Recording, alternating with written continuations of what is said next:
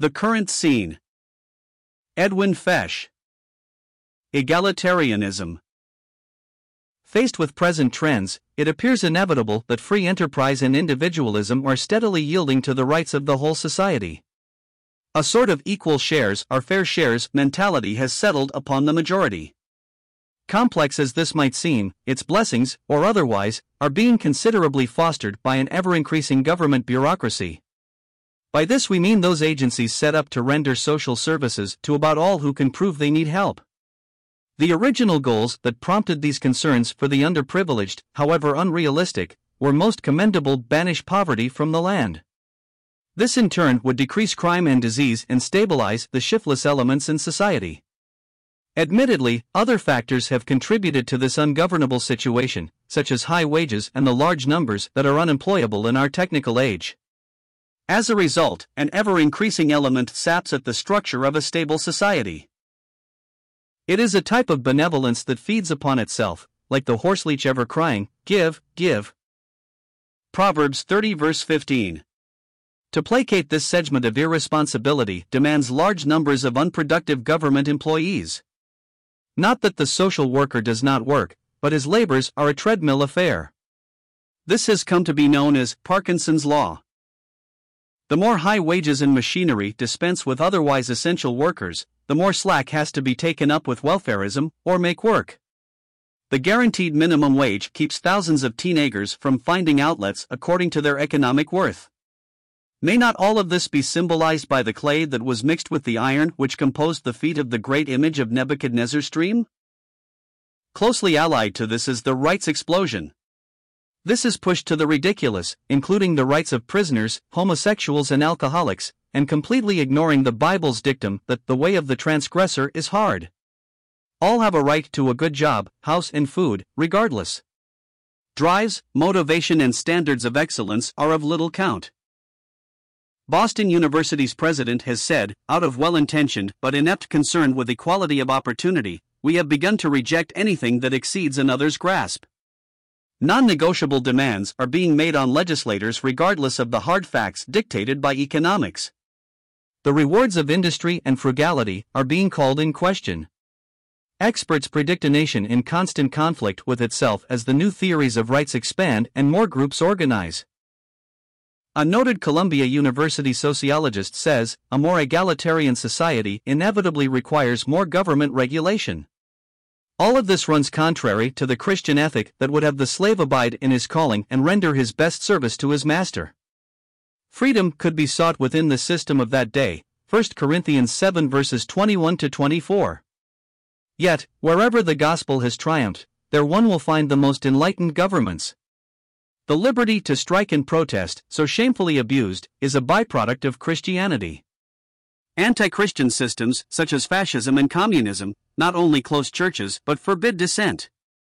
When governments get overloaded with problems, and that appears to be our present course, inevitably freedom suffers. Dr. Francis Schaeffer labels the present as a post Christian era. The conservatism that had its roots in Christianity is fast yielding to humanism. Man intends to solve his problems without God. He will always find his noble goals just beyond his reach. The frustrations continually encountered here are intended to teach him to seek a better country. May more follow Abraham, for he looked for a city which bath foundations, whose builder and maker is God. Hebrews 11 verse 10. All such is anathema to the do gooders of today. They little realize that the strains that they are placing on the government can milk the cow dry, instead of stimulating the ambition to rise, the successful are brought down to common standards, these do gooders forgetting that without mountains there are no fertile valleys. Some are tempted to describe the present as mobocracy. It is significant that the Bible's symbol for restless populations is the sea, the waters which thou sawest are peoples, and multitudes, and nations, and tongues. It is the ten horned beast of Revelation 13 that rises up out of the turbulent world situation in the role of a ruthless dictator. We read that power was given him over all kindreds, and tongues, and nations. Man will always accept this when the alternative is anarchy. Since Nebuchadnezzar, there has never been a man that fills the role so perfectly as this world's last dictator. Never were forces more vigorous than the present that aim at obtaining a utopia. Over against this, the Word of God prophesies, this know, also, that in the last days perilous times shall come. All this raises the question of just what is the role of government. The Christian is instructed by the Apostle Paul to be subject unto the powers that be. This cannot mean to try and manipulate or attempt to control the government. It is significant that the New Testament tells the role of the Christian husband, wife, master, slave, widow, and church leaders, but there are no orders for a political head. The Old Testament contains some vital orders for the kings of Israel. The enforcement of a Christian community such as Calvin established in Geneva or the Puritans in New England soon proved unworkable. Government has been entrusted to mankind according to the Noahic covenant, Genesis 9 verses 5 to 6. Christians can and do add their salt to whatever system of government may be their lot. A recent book deploring big government sees but one remedy a greater degree of self control. We should add, however, that this is too realistic and not likely to happen. The same writer, apparently without the aid of Bible prophecy, shows nevertheless a matured insight when he writes, Unhappily, we have departed from our Judeo Christian heritage, and one of the results oft hat is an ever increasing economic psychic dependency on government, with the result that we have a government of unattainable goals and unbearable control. Our government reflects our unlimited appetites, and if left unchecked, it will lead to a totalitarian state. Actually, the Bible oriented Christian is in the world, but not of it to the same extent as Christ was and is not of the world. Where faith is operative and enlightened, the words of Micah are not amiss Arise ye, and depart, for this is not your rest, because it is polluted. Micah 2:10. Sneak attack? Once again, our top strategists are asking the question what are the possibilities for a surprise nuclear attack from the Soviet Union? In other words, what are the possibilities of another type of Pearl Harbor on a much grander scale? Obviously, such an attack would be designed to accomplish a complete knockout as far as the United States' ability to retaliate.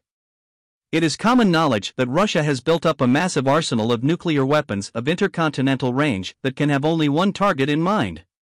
True, America's capacity to retaliate is enormous, or so we are assured by our defense planners. A U.S. News and World Report article informs us that the Kremlin has embraced a doctrine not only at deterring nuclear war but fighting one.